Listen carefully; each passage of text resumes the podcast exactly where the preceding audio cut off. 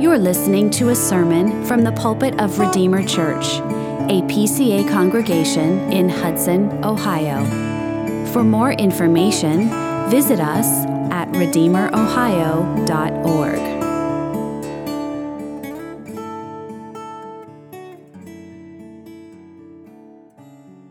Well, as we continue worshiping this morning, we turn now our attention to God's Word. And now we are going to turn to Psalm 35. Psalm 35, continuing an exposition of the Psalms one by one. We come now to Psalm 35. As I've said many times, we fall in the first book of the Psalter. Psalms 1 through 41 comprise the first book. These are Psalms of David.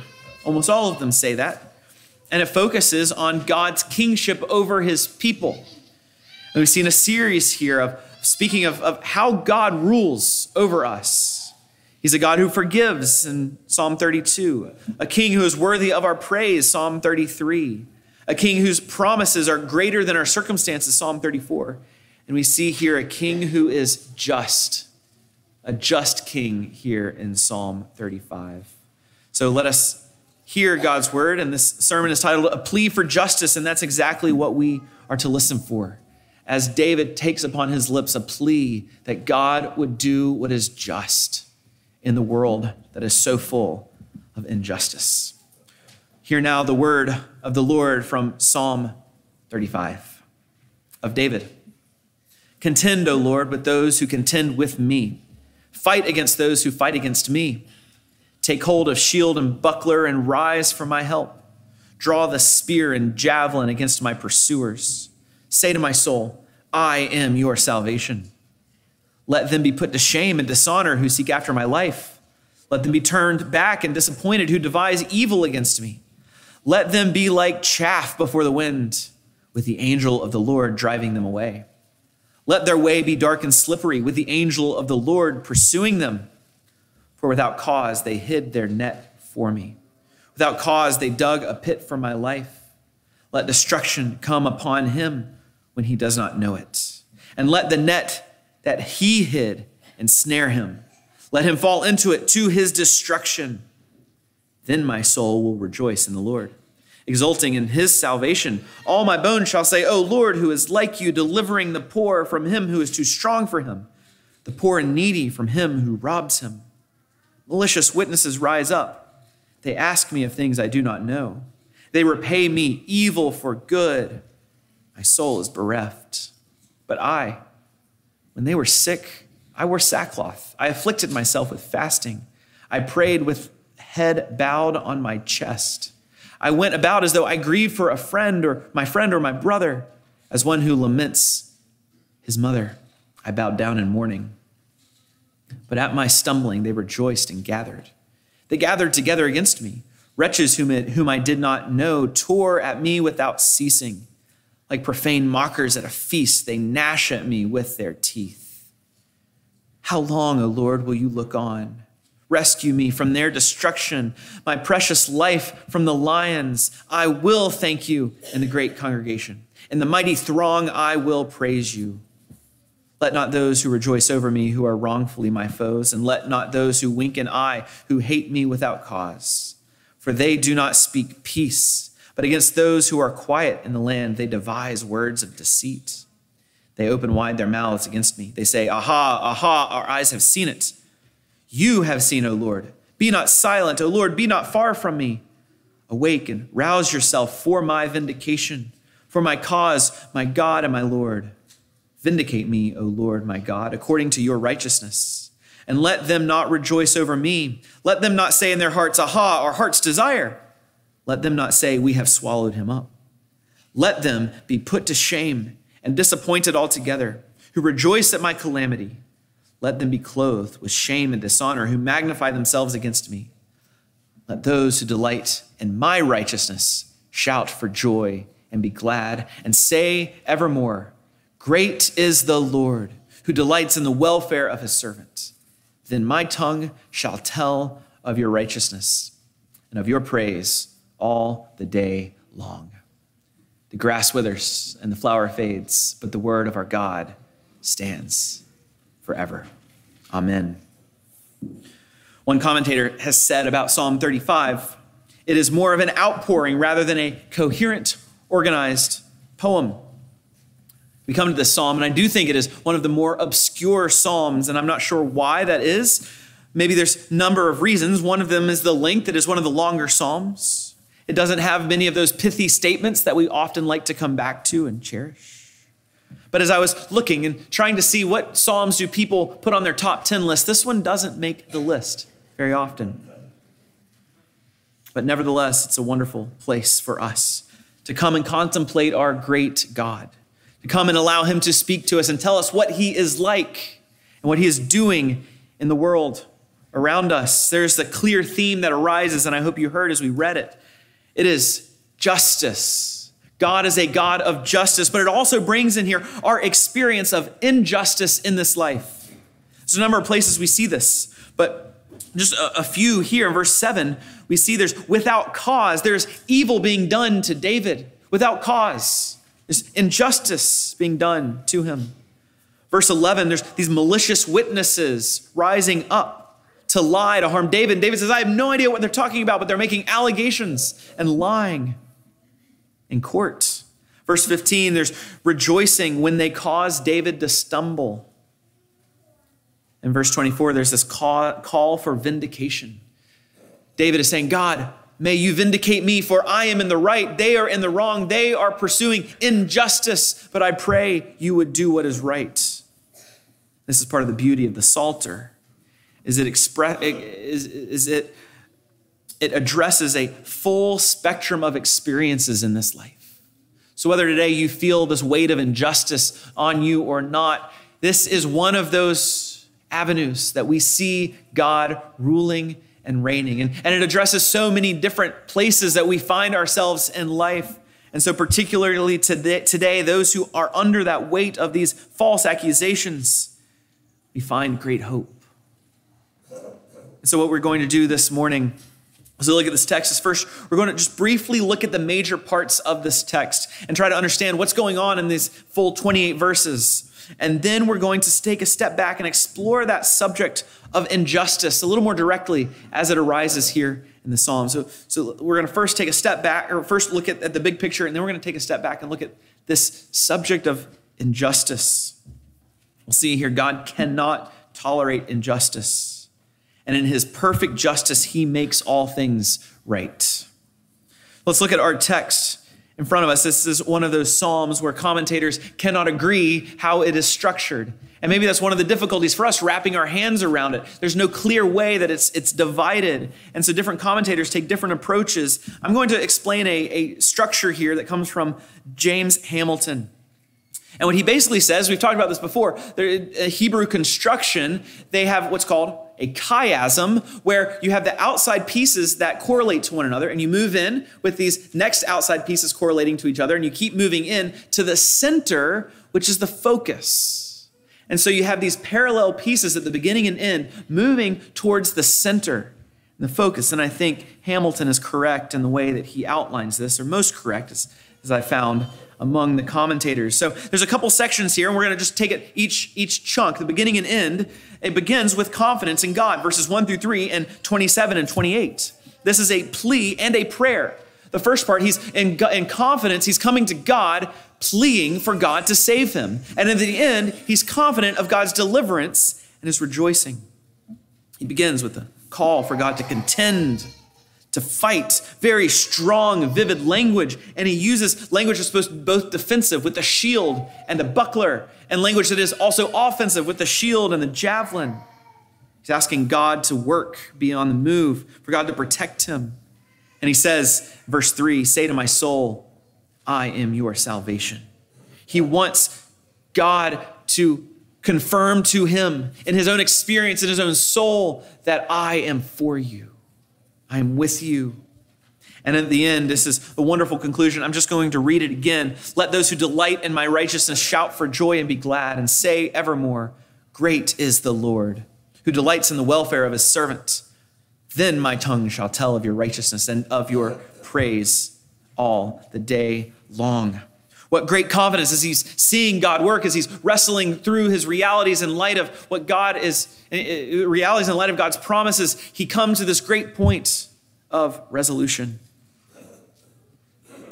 So, this is the beginning and the end, the, the confidence of David. And then we move in a section and we see justice for the unjust. God, David is calling upon God to bring justice upon those who are unjust. Verses 4 through 8 and 19 through 26. And this is the largest section of the psalm. These two pieces put together, the largest section. There's a couple of examples here of the kind of justice that David's calling for. In verse 4, it says, Let them be put to shame and dishonor who seek after my life. Let them be turned back and disappointed who devise evil schemes. Verse 6 Let their way be dark and slippery, with the angel of the Lord pursuing them. Verse 8 And let the net that he hid ensnare him. Let him fall into it, into his destruction. He's calling for destruction. He's calling for them to be defeated. Verse 26 Let them be put to shame and disappointed altogether who rejoice at my calamity. Let them be clothed with shame and dishonor who magnify themselves against me. These kinds of praying for the demise and the downfall of other people is what we call an imprecation.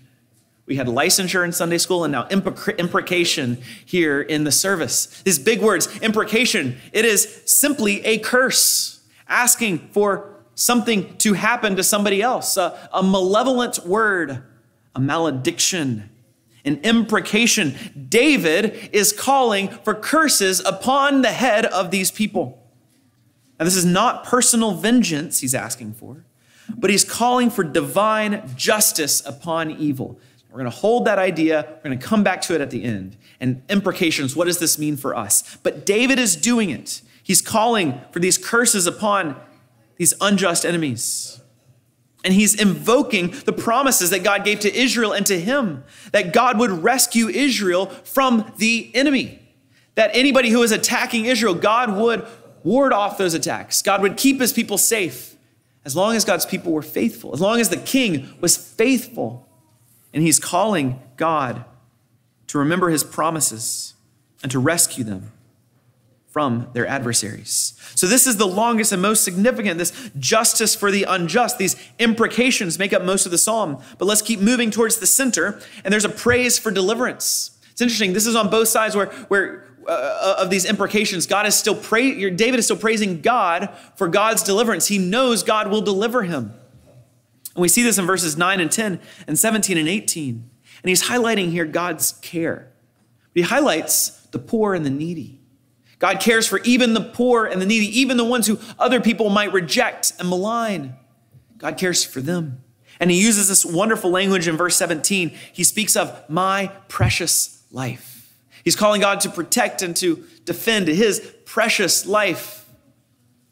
A life that is unique, a life that is full of dignity, a life that is worthy of protection. So God delivers, he and so David highlights how God has done that. And moving into the middle, we're almost there. We come to injustice from the wicked. Now he's speaking more directly. What has the wicked done? This is verses 11 and 12 and 15 and 16. The wicked, he's showing how wicked they are, how unjust they are. They're full of false accusations and plotting and scheming and planning for David's downfall. This is unprovoked, as we'll see. There's no excuse, there's no justification for their evil. They are just out and out evil and unjust people. And then we come to the center, verses 13 and 14. And remember, in our sandwich uh, chiastic structure here, the center is the most important. And this here speaks of David's righteousness. Let me read these two verses again. But I, when they were sick, I wore sackcloth I afflicted myself with fasting. I prayed with head bowed on my chest. I went about as though I grieved for a friend or my brother. As one who laments his mother, I bowed down in mourning. He says, When they were sad, I was grieved. I cared for them. I had compassion upon them. But yet, even though I was compassionate towards them, they rewarded my good with evil. They're still doing evil. And it highlights the injustice, it highlights the difficulty of David's experience. And this is an intentional contrast between these unjust accusers and the just king, and further highlighting that pain and the unjust treatment that David has received. So, this is, in summary form, the, the whole of the psalm. We took a few minutes to do that. But let's consider for a few more minutes what does this say about injustice in our world, our experience of justice? As it arises in our psalm, it first tells us this injustice is real and injustice is evil. The Bible is honest. Sometimes we like to talk about the heroes of the Bible, but the reality is the Bible doesn't present anybody as a hero. David is a hero in some ways, but in many ways he's a great failure. Moses and Noah and Abraham and Samson, all of these great heroes of the faith are not heroes because the Bible is honest. It tells us about all of their sin, all their failures. They could not live up, they could not accomplish salvation. They are not heroes. There are no heroes in the Bible except one, and that's Christ. And so the Bible is honest about what experiences in this world are like. And that's one of the, the things about the Psalms that is so helpful as we try to keep in focus the promises of God. But what does that look like on a day in, day out basis? When we see difficulties arising and injustice in our world, the Bible is honest about these things, and it does us no good to pretend like the evils of the world and the injustice of the world do not exist. We see it over and over here. But what is injustice? It is a failure to apply true standards of justice and right and wrong to any situation. It's a failure to apply true standards of justice and right and wrong to any situation. In other words, it's a failure to give somebody their due. I think we ought to be thankful that we live in a society that was intentionally based upon a sensible understanding of justice. You know, the, the figure of Lady Justice on many court buildings across the land, where she stands there with, with a blindfold on and holding out the scales of justice proving that she's not letting personal bias. She doesn't know who the people are that are coming before her. She's not going to let her personal opinions affect the objective realities, what justice must be done. And she's holding the scales that are equal, that are even, the, the, the scales that are true and right. She's not putting her thumb on the scales. She judges rightly. I'm thankful to God for this general thrust in our society, but it is not perfect. There are many places where it is not perfect. Injustice is a result of sin, and it's one of those issues we deal with because we are in a fallen world. Before the fall, there was no injustice, and injustice is a result of evil because we are in a fallen world. And I think we all have an innate sense of this. Right? We all have an innate sense that people ought to be treated fairly and, and with equity. I think this innate sense comes from the fact we are all made in the image of God, and we are all made with a understanding of justice and a God who is just. So even the unbeliever has a sense of justice, and we've heard a lot of talk about justice in our world over the, especially the last handful of years. The phrase "that's not fair" is a very early complaint that many make. Probably heard it in your household a few times. That's not fair because we all have that inner sense implanted by God of justice. Things need to be, people need to be treated fairly. And every time we cry, that's not fair, because we see it all around in the world and we experience it ourselves, we are saying the world is not how it should be because injustice is evil. Injustice is a perversion of that which is good and right and true in God. It is a perversion of His absolute pure and right justice. And it dishonors Him. So it's evil because injustice dishonors God, but injustice also has harms horizontally. It harms other people, it harms other individuals. And in many cases, the harm is deep and some here come today feeling that harm, that pain very deeply, and the injustice that they have suffered at the hands of an individual or otherwise. And so we need to feel the weight. Feel the weight of something happening to you that should not happen to you. Feeling the weight of false accusations being leveled against you. It is the weight that our brothers and sisters feel, even this morning in this room, as they sense this injustice in the world. Injustice, though, is measured by God. And justice is not measured on my subjective sense of what I think right and wrong is. It's not measured by, by me uh, setting the scales. Justice is measured by God. You are not the standard of justice. But it is interesting.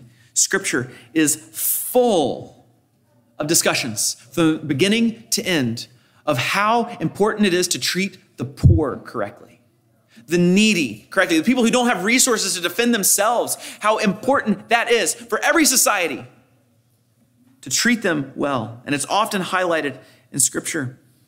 And James even goes so far as to call out explicitly the sin of partiality. The sin of partiality. And that's saying these facts are the same in these two situations, but because I know you, I'm going to treat you better. Because you're better looking, I'm going to give you favored privilege partiality. And in James' example, it was when somebody walks into church and they're dressed in the best clothes and they've got a lot of money, oh, you say, oh, come sit right here on the front row. But somebody who comes in without much money, clearly they're poor, you pay them no regard and no attention. This is the sin of partiality. That is injustice to treat one person better because he has more money than somebody else. What it's saying is, you are not one of us. You are not one of us. And oh, that is dark. Our hearts are prone to this, though. And so we need to be careful in our own hearts. Where are our own hearts set on injustice, set on pursuing those who are like us, and giving disregard to those who may be marginalized in other ways? Well, because it is evil, there is divine judgment for injustice. There is divine ju- judgment on injustice. These imprecations, these calling upon curses on injustice, that is good and right and true because there will be justice for injustice. It will be meted out, whether now or ultimately in eternity. And we'll circle back to that. But injustice is manifest in many ways in our world. We can often think about think of it in individualistic terms where you have a boss who refuses to promote you, even though you're clearly the best, even though you perform the best. Whether a teacher who will not give you a hundred because that teacher, for some reason, you don't think likes you. Injustice. Maybe a parent, family member, people who treat you unjustly, who refuse to believe you, even though you have given them no reason to doubt your truth. Whatever it is, we feel this. There's also another layer of this individual injustice, and that's a layer that some would call traumatic abuse. The PCA, we recently did a study and asked a committee to do a whole study report for us on domestic abuse and sexual assault. And these are matters of extreme injustice, taking advantage of position of power and authority to abuse other people. This is great injustice, and it leaves a wake of trauma and hurt and pain. There is great individual injustice. But it is also true that there can be systems set up that are unjust. Systems can be unjust. And we can look back in our own history of our nation and see this institution of slavery was permitted by our system. It was inju- unjust to do that and to allow that. It was unjust for an entire people group to be treated as no more than property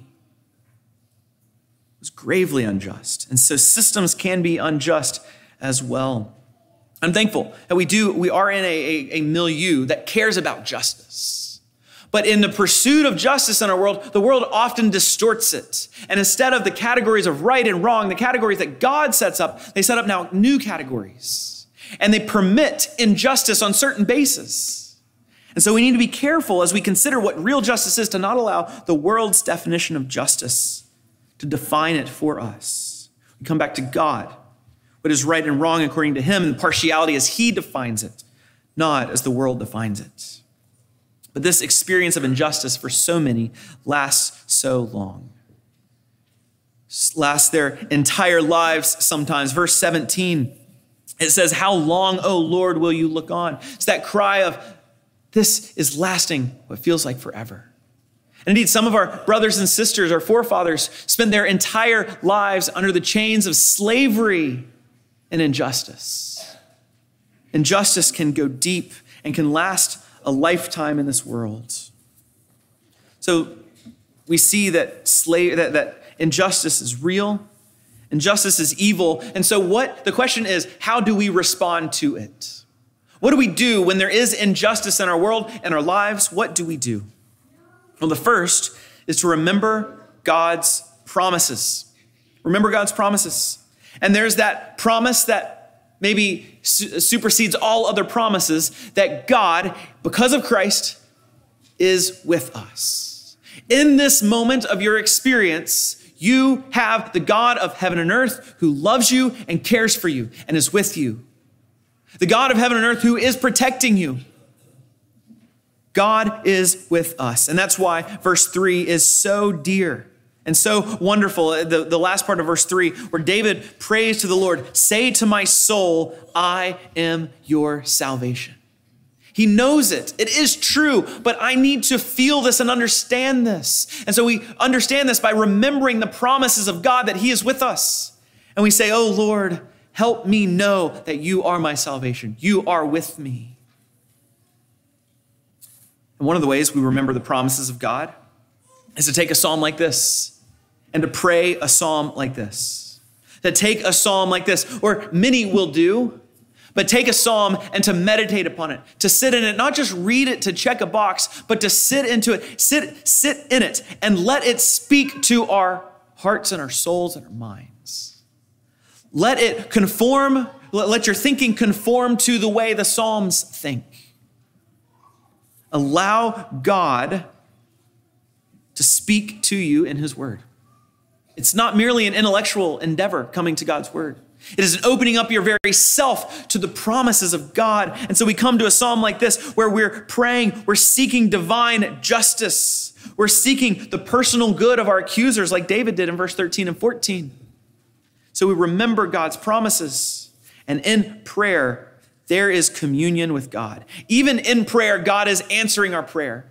That, that prayer, say to my soul, I am your salvation. Even when we pray that, God is answering. Because in the moment of that prayer, God is with you, communing with you, and reminding you of his everlasting love. And so we remember God's promises. The first is that God promises to be with us, but we also remember God's promise that he will alleviate injustice. He will alleviate injustice. Now, these prayers that we have read are divinely inspired. This is not just the prayers of some guy who lived a long time ago. They are that. But this is divinely inspired. This is God's word for us. And so these prayers re- reflect true promises of God. So he's asking for deliverance. So, what do we do with that in our lives? What do we do when, when there is here praying for deliverance and, and it doesn't look like there's deliverance in my life, when it looks like the injustice continues? We know these promises are fulfilled sometimes now, but always in the future. Sometimes God will hear our prayers and deliver us out of that immediate situation, that immediate injustice. Sometimes God will do that. And we rejoice when he does that because that is him answering our prayers and caring for us in such a tender, wonderful way. But we also need to understand that God will alleviate injustice sometimes now, but it will always be in the future. There is a day coming where every wrong that is done to you in this life will be called to account. Every evil will be punished everything that is unjust will be righted with a just punishment.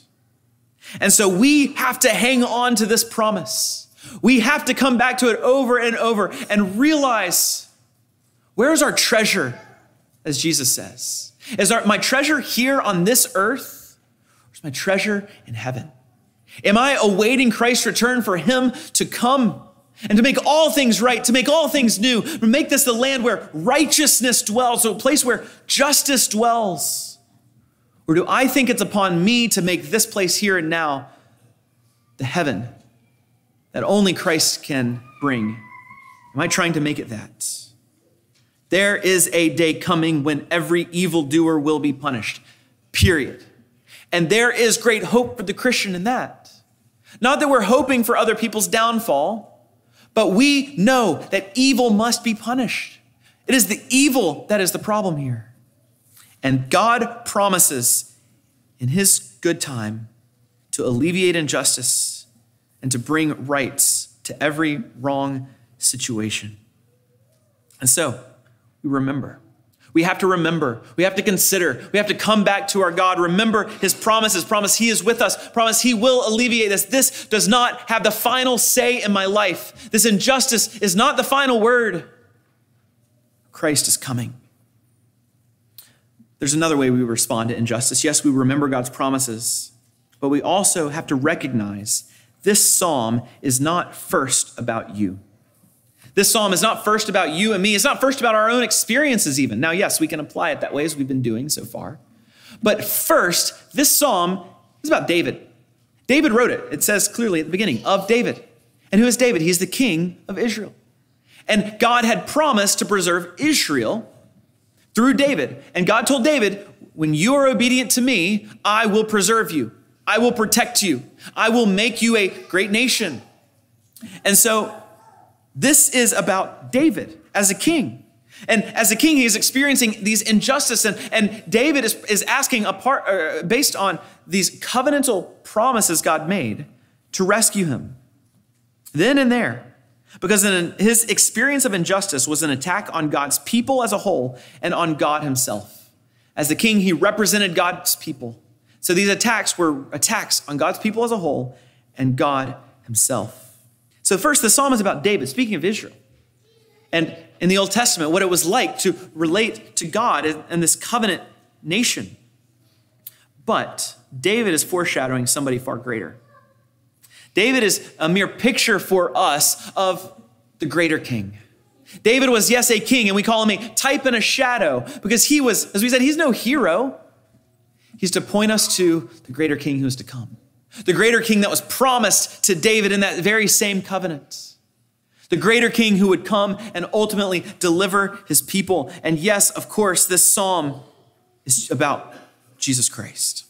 This psalm, this psalm contained the words of Jesus Christ. This psalm reflects his experience in this world and particularly on the cross. And I think there's two profound ways in this text that Jesus, that we understand how this is speaking directly of Christ. See verses first, verse 13 and 14 the center of the psalm. Why this is the most important because I think this highlights the fact David understood there was a greater king coming after him. And here he was showing us what this greater king was going to be like. But I, when they were sick, I wore sackcloth. I afflicted myself with fasting. I prayed with head bowed on my chest. I went about as though I grieved for my friend or my brother. As one who laments his mother, I bowed down in mourning. This is Christ's lamentation, even for those who reject him. This is the heart of Christ for even those who unjustly treat him, who malign him, who curse him, who even put him to death. Christ did nothing to provoke the evil of his, of his injustice, injustice. He did nothing to cause it. There was no hint of sin that might have in some way justified what they did. No. These are the words of Christ. I did everything to pursue their good and love them, and yet they still come after me with swords and a riot and a cross. Do we have grief for unbelievers.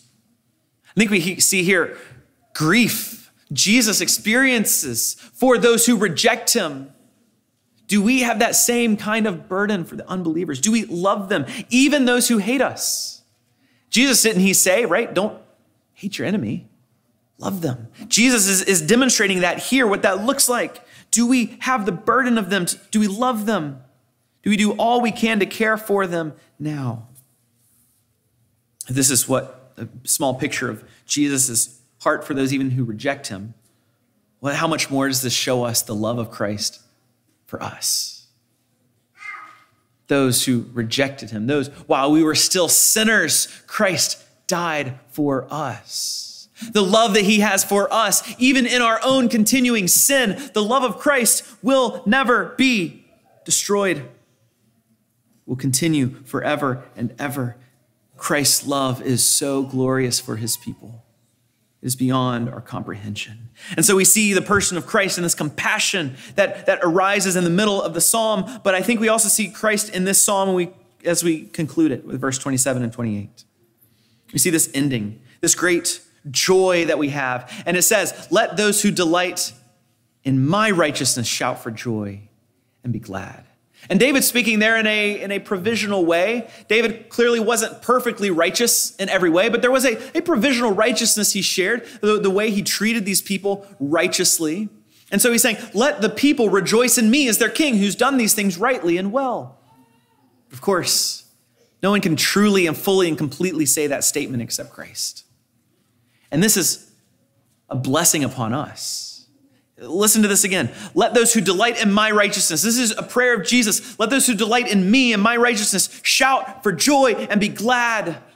It's a promise that Christ makes us shout for joy and be glad and say forevermore, Great is the Lord who delights in the welfare of his servant.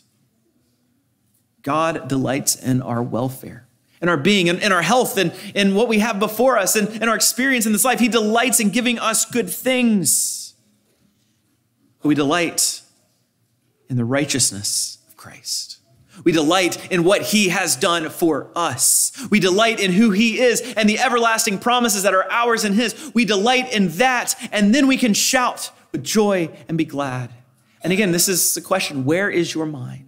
What do you set your mind upon? What is your heart fixed upon? What is most valuable to you? Is it this world and your experience now, or is it the world to come and our Savior who loves you more than you can ever imagine? Only in Christ does injustice in this world make sense. You go to survey all the various religions and see how they make sense of injustice and evil in the world. And frankly, at the end of the day, they can't. I, I don't have any satisfaction in their answers. Sometimes evil is just an accident and it didn't really, you know, we don't really know what to do with it. Sometimes, sometimes part of us is evil. You know, Western Eastern religions thinks, you know, evil is just part of the, the, the, the basics of nature. So evil is always going to be there. No, evil is not good. It is not how it should be. And it is only in light of the cross that that evil makes sense.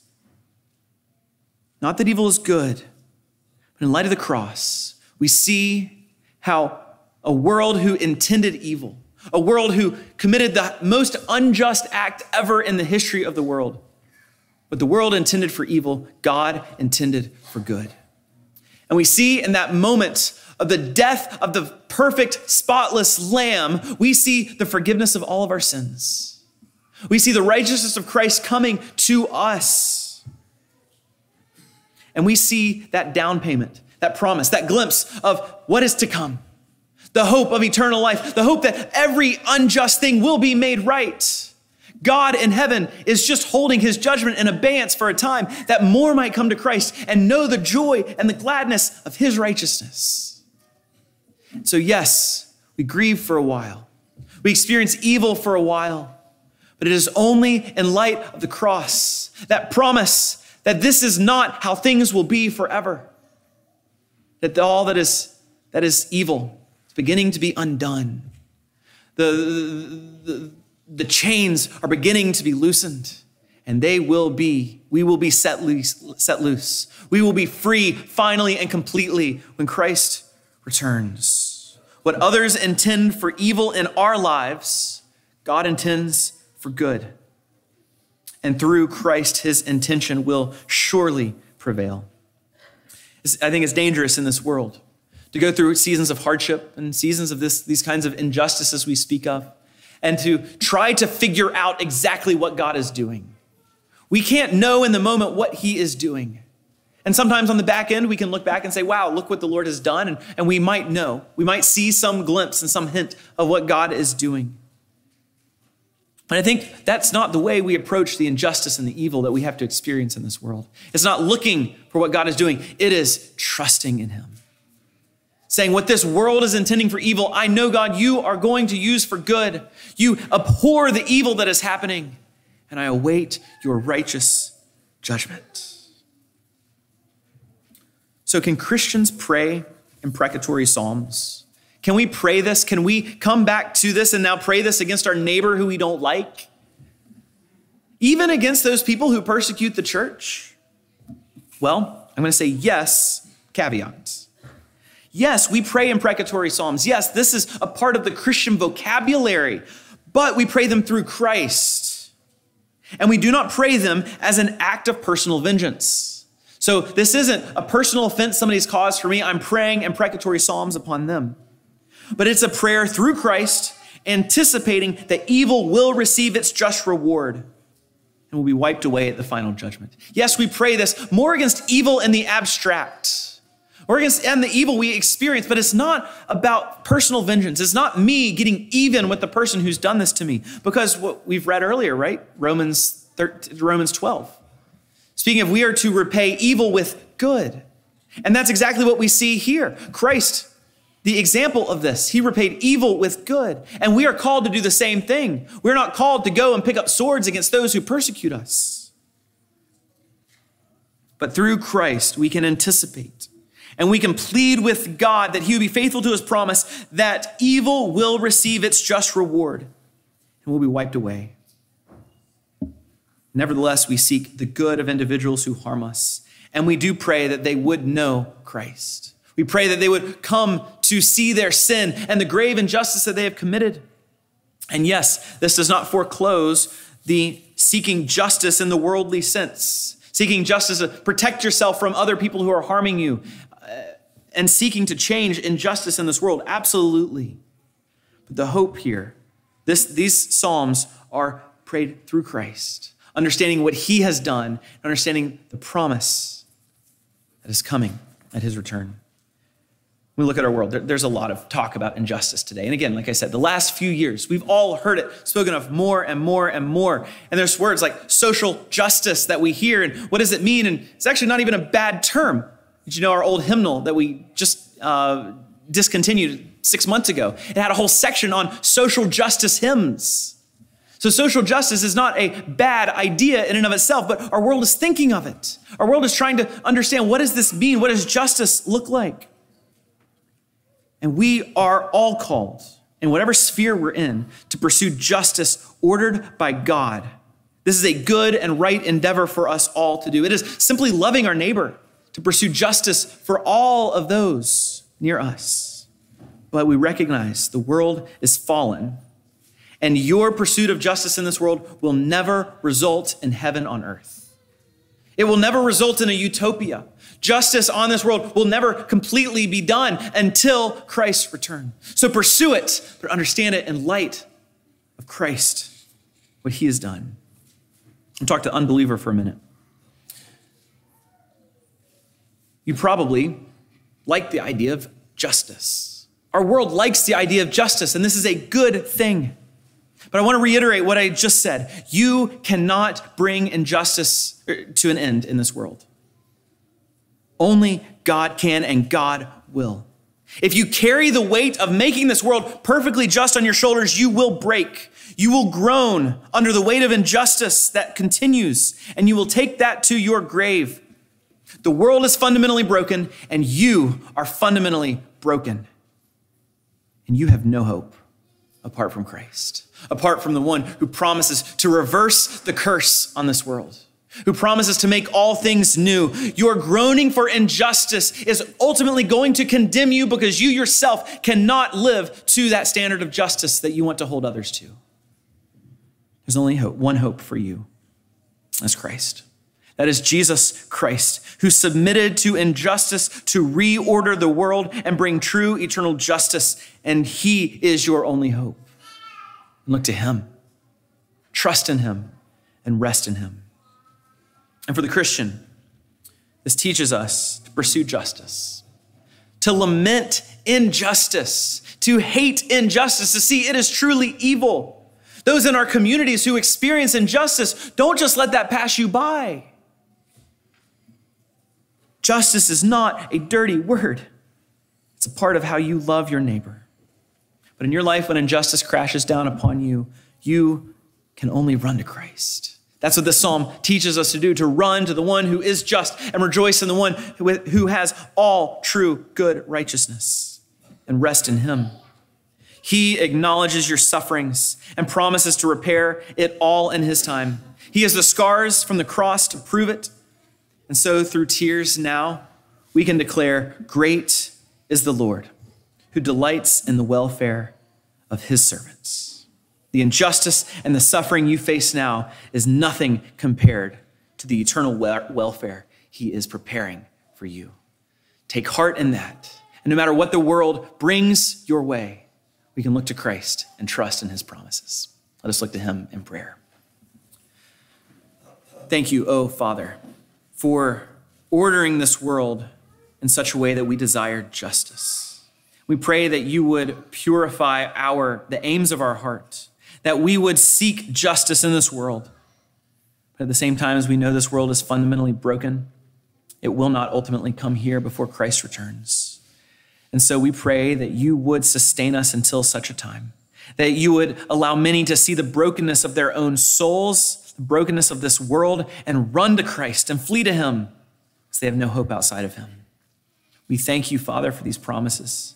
Lift us up, encourage us in Christ, that we may glorify you in all that we do and say. In Christ's name we pray. Amen.